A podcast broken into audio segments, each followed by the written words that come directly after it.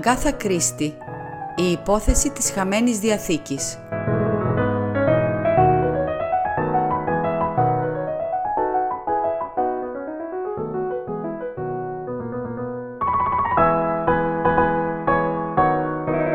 Το πρόβλημα που μας παρουσίασε η δεσποινής Violet Mars αποτέλεσε μια μάλλον ευχάριστη αλλαγή από τις συνηθισμένες μας υποθέσεις ο Πουαρό είχε λάβει ένα σύντομο και περιεκτικό σημείωμα από τη δεσποινίδα Μάρς που ζητούσε ραντεβού και της είχε απαντήσει να τον επισκεφθεί στις 11 το πρωί της επομένης.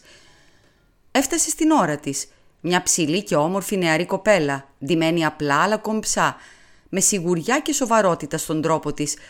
Αναμφίβολα μια νεαρή κοπέλα που ήταν αποφασισμένη να προοδεύσει σε αυτόν τον κόσμο – Προσωπικά δεν είμαι μεγάλος θαυμαστής της αποκαλούμενης σύγχρονης γυναίκας και παρά την όμορφη εμφάνισή της δεν ήμουν θετικά προδιατεθειμένος απέναντί της. Η υπόθεσή μου έχει ένα κάπως ασυνήθιστο χαρακτήρα κύριε Πουαρό, άρχισε να λέει αφού δέχτηκε να καθίσει σε μια καρέκλα. Καλύτερα να σας πω ολόκληρη την ιστορία από την αρχή. Ναι, αν θέλετε δεσποινής. Είμαι ορφανή ο πατέρας μου και ο αδελφός του ήταν γη ενός μικροκτηματία αγρότη στο Devonshire. Το αγρόκτημα ήταν φτωχό και ο μεγαλύτερος αδελφός, ο Άντριου, μετανάστευσε στην Αυστραλία, όπου τα πήγε πολύ καλά και μέσα από επιτυχημένες επενδύσεις γης έγινε εξαιρετικά πλούσιος.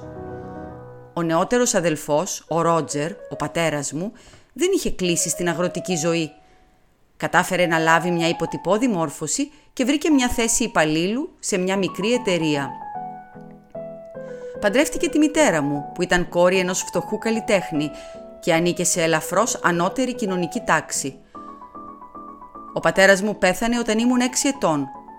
Στα 14 μου τον ακολούθησε και η μητέρα μου. Έτσι, ο μόνος εν ζωή συγγενής που μου απέμεινε ήταν ο θείος Άντριου, ο οποίος επέστρεψε πρόσφατα από την Αυστραλία και αγόρασε ένα μικρό σπίτι την έπαυλη Κράμπτρι, στην κομιτεία όπου γεννήθηκε. Ήταν πολύ γενναιόδωρος με το ορφανό παιδί του αδελφού του, με πήρε να ζήσω μαζί του και από όλες τις απόψεις μου συμπεριφέρθηκε λες και ήμουν δική του κόρη. Η έπαυλη Κράμπτρι, παρά το όνομά της, είναι στην πραγματικότητα μια παλιά αγρικία. Η γεωργία ήταν στο αίμα του θείου μου και έτρεφε έντονο ενδιαφέρον για πολλά σύγχρονα γεωργικά πειράματα – παρότι σε μένα ήταν προσωποποίηση της καλοσύνης, είχε κάποιες περίεργες και βαθιά ριζωμένες ιδέες σχετικά με την ανατροφή των γυναικών. Αν και εκπληκτικά οξυδερκής ο ίδιος, δεν είχε λάβει σχεδόν καμία μόρφωση και απέδιδε μικρή αξία στη γνώση των βιβλίων, όπως την αποκαλούσε. Ήταν κάθετα αντίθετος με τη μόρφωση των γυναικών. Κατά την άποψή του, τα κορίτσια έπρεπε να μαθαίνουν οικιακά και γαλακτοκομική, να κάνουν τις δουλειές του σπιτιού και να έχουν όσο το δυνατόν λιγότερες σχέσεις με τα βιβλία. Προσπάθησε να με αναθρέψει με αυτόν τον τρόπο, προς μεγάλη μου απογοήτευση και ενόχληση. Επαναστάτησα. Ήξερα ότι διέθετα δυνατό μυαλό και δεν είχα καμία κλίση για τα οικιακά καθήκοντα. Είχαμε πολλούς χολωμένους καυγάδες με το θείο μου για αυτό το θέμα, γιατί αν και πολύ δεμένοι συναισθηματικά, ήμασταν και οι δύο ισχυρογνώμονες – Ήμουν αρκετά τυχερή να κερδίσω υποτροφία και μέχρι σε ενός σημείου κατάφερα να περάσει το δικό μου. Η κρίση ξέσπασε όταν αποφάσισα να πάω στο κολέγιο Γκίρτον. Είχα λίγα δικά μου χρήματα που μου είχε αφήσει η μητέρα μου και ήμουν αποφασισμένη να αξιοποιήσω όσο καλύτερα μπορούσα τα χαρίσματα που μου είχε δώσει ο Θεός.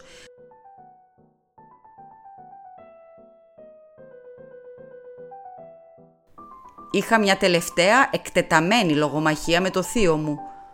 Μου ξεκαθάρισε πώς είχαν τα πράγματα. Δεν είχα κανέναν άλλον συγγενή και με προόριζε για μοναδική κληρονόμο του. Όπως σας είπα, ήταν πολύ πλούσιος άνθρωπος.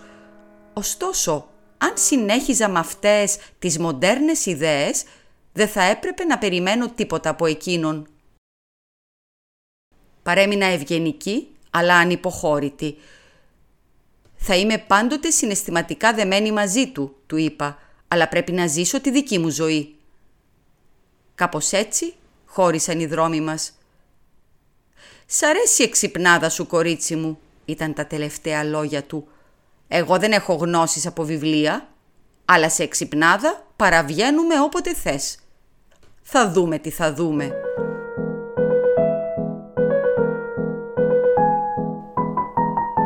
Αυτό έγινε πριν από εννέα χρόνια. Που και που περνούσα μαζί του τα Σαββατοκύριακα και οι σχέσεις μας ήταν πολύ φιλικές, αν και οι απόψεις του παρέμεναν ίδιες. Δεν ανέφερε ποτέ τίποτα για την αποφύτισή μου και για το πτυχίο που πήρα στις θετικές επιστήμες. Εδώ και τρία χρόνια η υγεία του είχε αρχίσει να χειροτερεύει και πριν από έναν μήνα πέθανε. Και φτάνω στο λόγο της επίσκεψής μου. Ο θείος μου μου άφησε μια πρωτοφανή διαθήκη. Σύμφωνα με τους όρους της, η έπαυλη κράμπτρη και τα περιεχόμενά της θα είναι στη διάθεσή μου για έναν χρόνο από το θάνατό του, κατά τη διάρκεια του οποίου η έξυπνη ανιψιά μου μπορεί να αποδείξει την ευφυΐα της, όπως έγραψε κατά λέξη. Στο τέλος αυτής της περίοδου, έχοντας αποδειχτεί εξυπνότερος από εκείνη, το σπίτι και η τεράστια περιουσία του θείου μου θα περάσουν σε διάφορους φιλανθρωπικούς οργανισμούς. Αυτό είναι κάπως σκληρό για εσάς, μαντμαζέλ, δεδομένου ότι ήσασταν η μόνη εξαίματος συγγενής του κυρίου Μάρς. Δεν το βλέπω έτσι. Ο θείος Άντριου με προειδοποίησε ευθέως και εγώ επέλεξα το δικό μου δρόμο. Αφού δεν εισάκουσα τις επιθυμίες του, είχε κάθε δικαίωμα να αφήσει τα χρήματά του σε όποιον ήθελε. Η Διαθήκη είχε συνταχθεί από δικηγόρο; Όχι, συμπληρώθηκε σε ένα έντυπο υπόδειγμα Διαθήκης και μάρτυρες ήταν το ανδρόγυνο που ζούσε με το θείο μου και φρόντιζε το σπίτι του. Δεν υπάρχει δυνατότητα να την προσβάλλετε. Δεν θα προσπαθούσα να κάνω ποτέ κάτι τέτοιο. Το θεωρείτε δηλαδή πρόκληση από την πλευρά του θείου σας; Ναι, έτσι ακριβώς το βλέπω. Αναμφίβολα μπορεί να ερμηνευθεί έτσι, είπε ο Πουαρός σκεπτικός. Κάπου στους δεδαλώδεις χώρους της παλιάς έπαυλης ο θείος σας έχει κρύψει είτε ένα μεγάλο χρηματικό ποσό σε χαρτονομίσματα ή πιθανόν μια δεύτερη διαθήκη που σας έχει δώσει έναν χρόνο κατά τον οποίο πρέπει να εξασκήσετε την ευρηματικότητά σας για να τη βρείτε. Ακριβώς κύριε Πουαρό.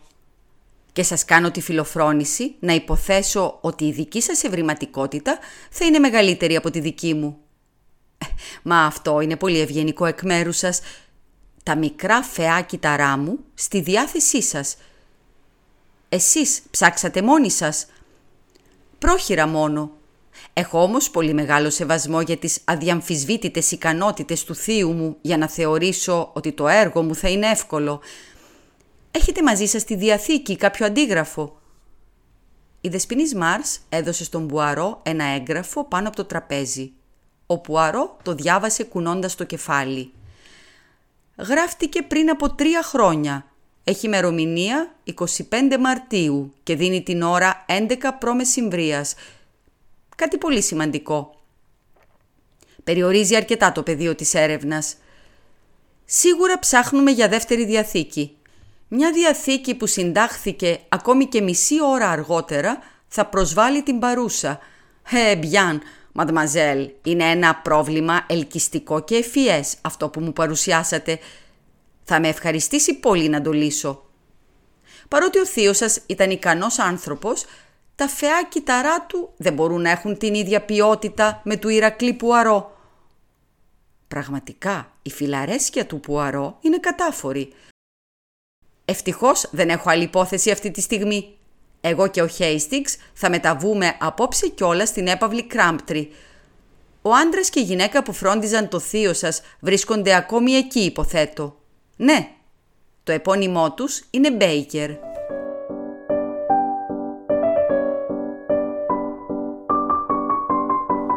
Το επόμενο πρωί μας βρήκε να έχουμε αρχίσει ήδη το κυνήγι της Διαθήκης.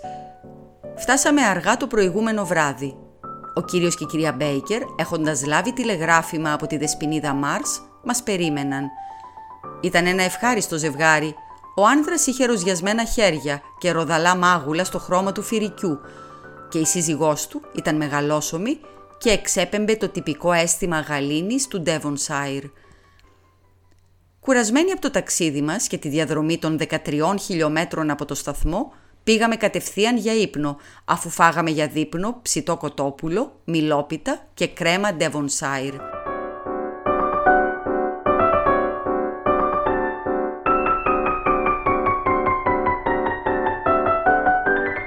Τώρα, μόλις είχαμε τελειώσει ένα εξαιρετικό πρωινό και καθόμασταν σε ένα μικρό ξυλοεπενδυμένο δωμάτιο που ήταν το γραφείο και το καθιστικό του Μακαρίτη, του κυρίου Μάρς. Κολλημένο στον τοίχο ήταν ένα σεκρετέρ γεμάτο χαρτιά, όλα προσεκτικά τακτοποιημένα, σύμφωνα με τις ετικέτες τους, και μια μεγάλη δερμάτινη πολυθρόνα έδειχνε από τη φθορά ότι ήταν το μόνιμο μέρος ανάπαυσης του ιδιοκτήτη της. Ένας κρετών καναπές ήταν κολλημένο στον απέναντι τοίχο και τα βαθιά, χαμηλά χωνευτά καθίσματα στα παράθυρα ήταν επενδυμένα με το ίδιο ξεθοριασμένο κρετών ύφασμα, με το παλιωμοδίτικο μοτίβο. «Ε, μπιάν μοναμή», είπε ο Πουαρό, ανάβοντας ένα από τα μικροσκοπικά τσιγάρα του. «Πρέπει να καταστρώσουμε το σχέδιο εκστρατείας μας. Έχω ήδη κάνει μια πρόχειρη έρευνα στο σπίτι, αλλά πιστεύω ότι οποιοδήποτε στοιχείο θα βρεθεί σε αυτό το δωμάτιο. Θα πρέπει να ψάξουμε τα έγγραφα στο σεκρετέρ με μεγάλη προσοχή. Φυσικά δεν περιμένω να βρούμε ανάμεσά τους τη Διαθήκη, αλλά είναι πιθανό κάποιο φαινομενικά αθώο έγγραφο να κρύβει κάποιο στοιχείο για το πού βρίσκεται. Όμως πρώτα πρέπει να συλλέξουμε μερικές πληροφορίες. Χτύπησε το κουδούνι σε παρακαλώ. Το χτύπησα. Ενώ περιμέναμε να απαντήσουν στο κάλεσμά μας, ο Πουαρό πήγαινε ο ερχόταν στο δωμάτιο κοιτάζοντας τριγύρω επιδοκιμαστικά. «Άνθρωπος της μεθόδου αυτός ο κύριος Μάρς», Βλέπεις πόσο τακτοποιημένες έχει τις στίβες με τα έγγραφα και το κλειδί κάθε συρταριού έχει το δικό του ταμπελάκι από ελεφαντόδοντο. Το ίδιο και το κλειδί του ντουλαπιού με τις πορσελάνες στον τοίχο. Και βλέπεις με τι ακρίβεια είναι τακτοποιημένες μέσα οι πορσελάνες. Κάνει την καρδιά σου να αγαλιάζει. Τίποτα εδώ δεν είναι προσβλητικό στο μάτι. Σταμάτησε απότομα καθώς το βλέμμα του έπεσε στο κλειδί του κυλιόμενου ξύλινου καπακιού του σεκρετέρ, στο οποίο ήταν δεμένος ένας βρώμικος φάκελος.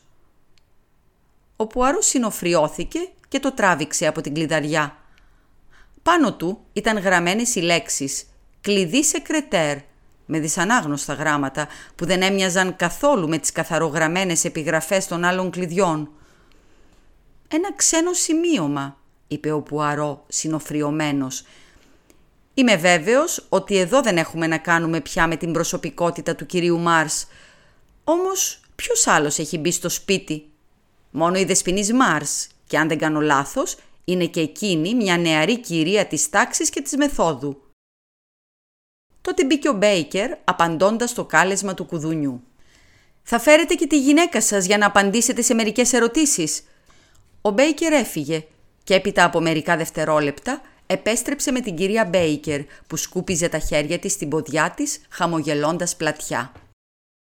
Ο Πουαρό εξήγησε με λίγα λόγια ποιο ήταν το αντικείμενο της αποστολής του. Οι Μπέικερ έδειξαν αμέσως κατανόηση. «Εμείς δεν θέλουμε να δούμε τη δεσποινίδα Βάιολετ να χάσει αυτά που της ανήκουν», δήλωσε η γυναίκα. «Πολύ σκληρό θα είναι να τα πάρουν όλα τα νοσοκομεία». Ο Πουαρό συνέχισε με τις ερωτήσεις του. «Ναι, ο κύριος και η κυρία Μπέικερ θυμήθηκαν τέλεια τη μαρτυρία της Διαθήκης. Τον Μπέικερ τον είχε στείλει προηγουμένως στη διπλανή πόλη για να πάρει δύο έντυπα Διαθήκης. «Δύο» ρώτησε απότομα ο Πουαρό. «Μάλιστα κύριε, για σιγουριά υποθέτω, σε περίπτωση που έκανε λάθος. Και φυσικά έτσι έγινε. Εμείς υπογράψαμε ένα. Τι ώρα της μέρας έγινε αυτό» Ο Μπέικερ έξισε το κεφάλι του, αλλά η σύζυγός του θυμήθηκε γρηγορότερα. Ήταν σίγουρα στις 11, μόλις είχα βάλει το γάλα στη φωτιά για να φτιάξω κακάο. Δεν θυμάσαι. Είχε χυθεί όλος στις εστίες όταν γυρίσαμε στην κουζίνα. Και μετά... Πρέπει να ήταν μία ώρα αργότερα. Χρειάστηκε να ξαναπάμε. Έκανα ένα λάθος, μας είπε ο κύριος. Αναγκάστηκα να αντισκήσω. Θα σας βάλω στον κόπο να υπογράψετε ξανά. Κι ύστερα μας έδωσε ένα μεγάλο χρηματικό ποσό και στους δύο. «Δεν σας έχω αφήσει τίποτα στη διαθήκη μου», είπε, «αλλά κάθε χρόνο που θα ζω θα σας δίνω κάτι για να έχετε ένα κομπόδεμα όταν πεθάνω». Και πράγματι το έκανε. Ο Πουαρό σκέφτηκε λίγο. Αφού υπογράψατε τη δεύτερη φορά, τι έκανε ο κύριος Μάρς, ξέρετε; Πήγε στο χωριό με τα τευτέρια του για να εξοφλήσει τα χρέη του στους καταστηματάρχες. Αυτό δεν αποδείχθηκε πολύ χρήσιμο και ο Πουαρό δοκίμασε μια διαφορετική οδό. Πρόταξε το κλειδί του σεκρετέρ. «Αυτά τα γράμματα είναι του κυρίου σας» Ίσως το φαντάστηκα, αλλά νομίζω ότι πέρασαν μερικά δευτερόλεπτα προτού απαντήσει ο Μπέικερ. «Μάλιστα κύριε», λέει ψέματα σκέφτηκα. «Αλλά γιατί» Ο κύριός σας νίκιασε ποτέ το σπίτι. Έχει έρθει εδώ κανείς ξένος τα τελευταία αυτά τρία χρόνια. Όχι κύριε. Κάποιος επισκέπτης; Μόνο η δεσποινής Βάιολετ. Κανείς ξένος δεν έχει μπει σε αυτό το δωμάτιο; Όχι κύριε. Ξεχνάς τους εργάτες Τζιμ του υπενθύμησε η γυναίκα του. «Εργάτες» Ο Πουαρό γύρισε και την κοίταξε. «Ποιους εργάτες» Η γυναίκα εξήγησε ότι πριν από περίπου δυόμιση χρόνια είχαν έρθει εργάτες στο σπίτι για να κάνουν ορισμένες επιδιορθώσεις. Ήταν αρκετά ασαφής σχετικά με τι ακριβώς επιδιορθώσεις είχαν γίνει. Φαινόταν να πιστεύει ότι όλα αυτά ήταν μια ιδιοτροπία του κυρίου της, εντελώς περιττή. Οι εργάτες είχαν περάσει κάποιον από το χρόνο τους στο γραφείο, αλλά τι είχαν κάνει εκεί δεν ήξερε ακριβώς, αφού ο κύριός της δεν είχε αφήσει κανέναν από τους δύο να μπει στο καθιστικό ενώ ήταν υποκατασκευή. Δυστυχώς δεν μπορούσαν να θυμηθούν το όνομα της εταιρείας που είχε προσλάβει, εκτός από το ότι είχε έδρα το Πλήμουθ. «Σημειώνουμε πρόοδο, Χέιστιγκς», είπε ο Πουαρό τρίβοντας τα χέρια του, καθώς οι Μπέικερ έφυγαν από το δωμάτιο. Προφανώς συνέταξε δεύτερη διαθήκη και ύστερα κάλεσε εργάτες από το Πλήμουθ για να δημιουργήσουν μια κατάλληλη κρυψώνα. Αντί να χάσουμε χρόνο ξυλώνοντας το πάτωμα και χτυπώντας τους τοίχους, θα πάμε στο Πλήμουθ.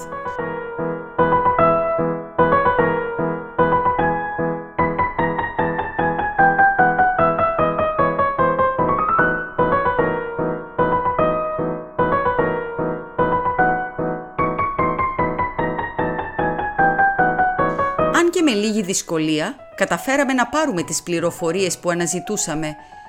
Έπειτα από μία-δύο προσπάθειες βρήκαμε την εταιρεία που είχε προσλάβει ο κύριος Μάρς.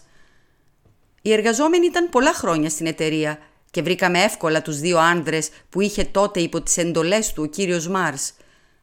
Θυμούνταν πολύ καλά τη συγκεκριμένη εργασία. Μεταξύ άλλων μικροεργασιών είχαν βγάλει ένα από τα τούβλα του παλιού τζακιού Είχαν φτιάξει από κάτω μια κοιλότητα και είχαν κόψει το τούβλο με τέτοιο τρόπο που ήταν αδύνατο να διακρίνει κανείς την ένωση. Πιέζοντας το δεύτερο τούβλο προς το τέλος, όλη η κατασκευή σηκωνόταν. Ήταν αρκετά δύσκολη δουλειά και ο ηλικιωμένος κύριος ήταν πολύ σχολαστικός. Ο πληροφοριοδότης μας ήταν ένας άνδρας που λεγόταν Κόγκαν, ψηλός και αδύνατος, με γκριζαρισμένο μουστάκι Φαινόταν έξυπνος τύπος.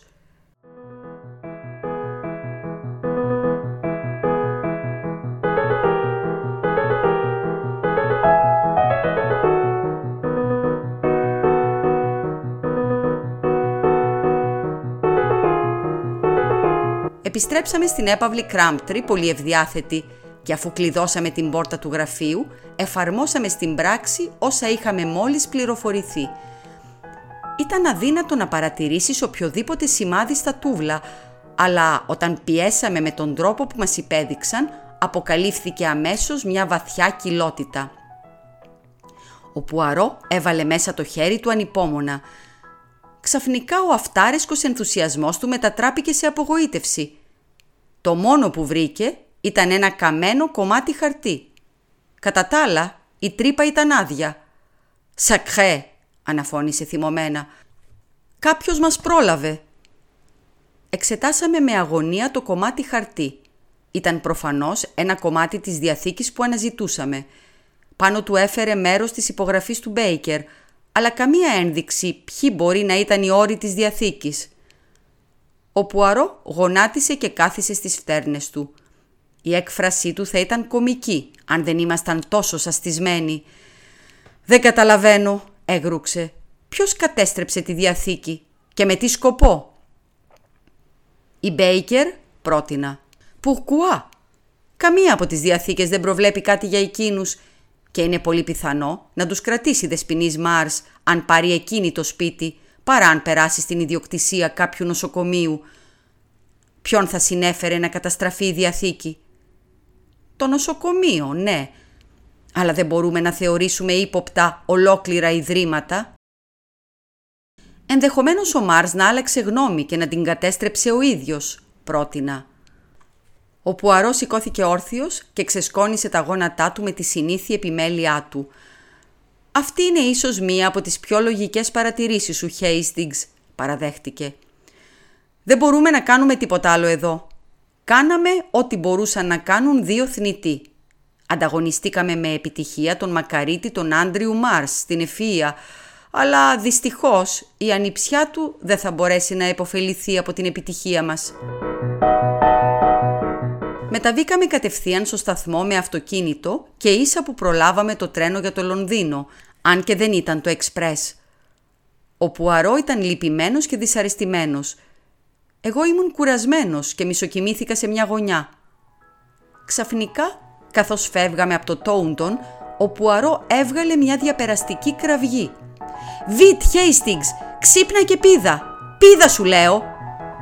Προτού καταλάβω πού βρισκόμασταν, στεκόμασταν στην αποβάθρα, χωρίς τα καπέλα και τις βαλίτσες μας, ενώ το τρένο εξαφανίστηκε στο σκοτάδι της νύχτας. Ήμουν έξαλλος, αλλά ο Πουαρό δεν έδωσε καμία σημασία.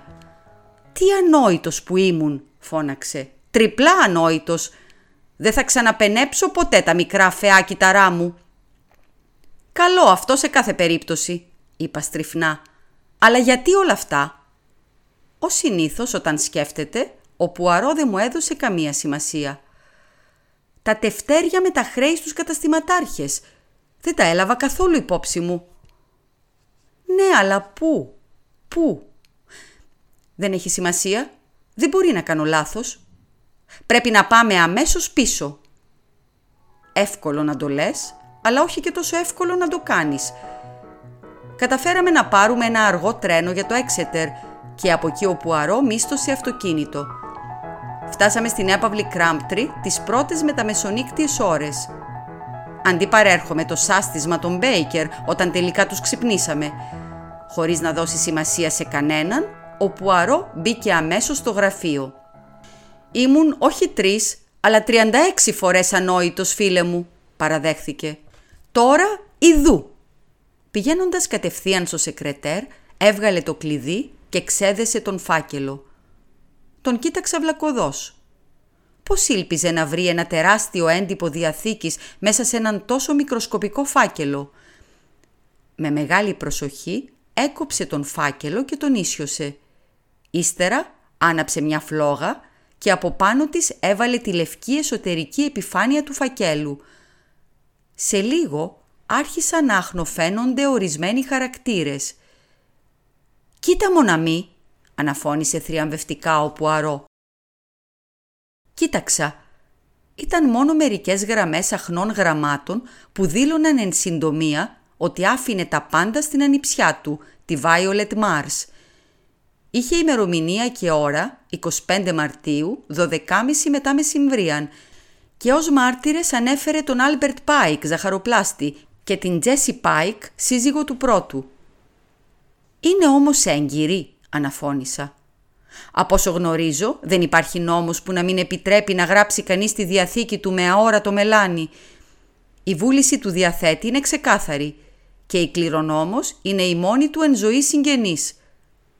Αλλά πόσο έξυπνος ήταν. Προέβλεψε κάθε βήμα που θα έκανε ένας ερευνητής. Εγώ, ο κακόμυρος ανόητος. Παίρνει δύο έντυπα διαθήκης. Βάζει τους υπηρέτες να υπογράψουν δύο φορές. Ύστερα φεύγει με τη διαθήκη του γραμμένη στο εσωτερικό ενός βρώμικου φακέλου και μία πένα που περιείχε το ειδικό μείγμα μελανιού. Με κάποια δικαιολογία βάζει τον ζαχαροπλάστη και τη γυναίκα του να υπογράψουν κάτω από τη δική του υπογραφή. Ύστερα δένει τον φάκελο στο κλειδί του σεκρετέρ, γελώντας μόνος του. Αν η ανιψιά του καταλάβει το μικρό του τέχνασμα, θα δικαιώσει τη ζωή και την εξεζητημένη μόρφωση που επέλεξε και ο ίδιος θα της παραχωρήσει ευχαρίστως τα χρήματά του. Ναι, αλλά δεν το κατάλαβε, έτσι δεν είναι, είπα αργά. Φαίνεται εντελώς άδικο. Στην πραγματικότητα κέρδισε ο θείος της. Όχι, Χέιστιγκς. Η δική σου ευφυΐα είναι που λαθεύει. Η δεσποινής Μάρς απέδειξε την οξύνιά της και την αξία που έχει η ανώτατη μόρφωση των γυναικών, αφήνοντας αμέσως την υπόθεση στα δικά μου χέρια. Πάντοτε να απευθύνεσαι στον ειδικό. Απέδειξε και με το παραπάνω ότι έχει δικαίωμα να πάρει τα χρήματα. Αναρωτιέμαι, πραγματικά αναρωτιέμαι, τι θα σκεφτόταν ο μακαρίτης, ο Άντριου Μάρς.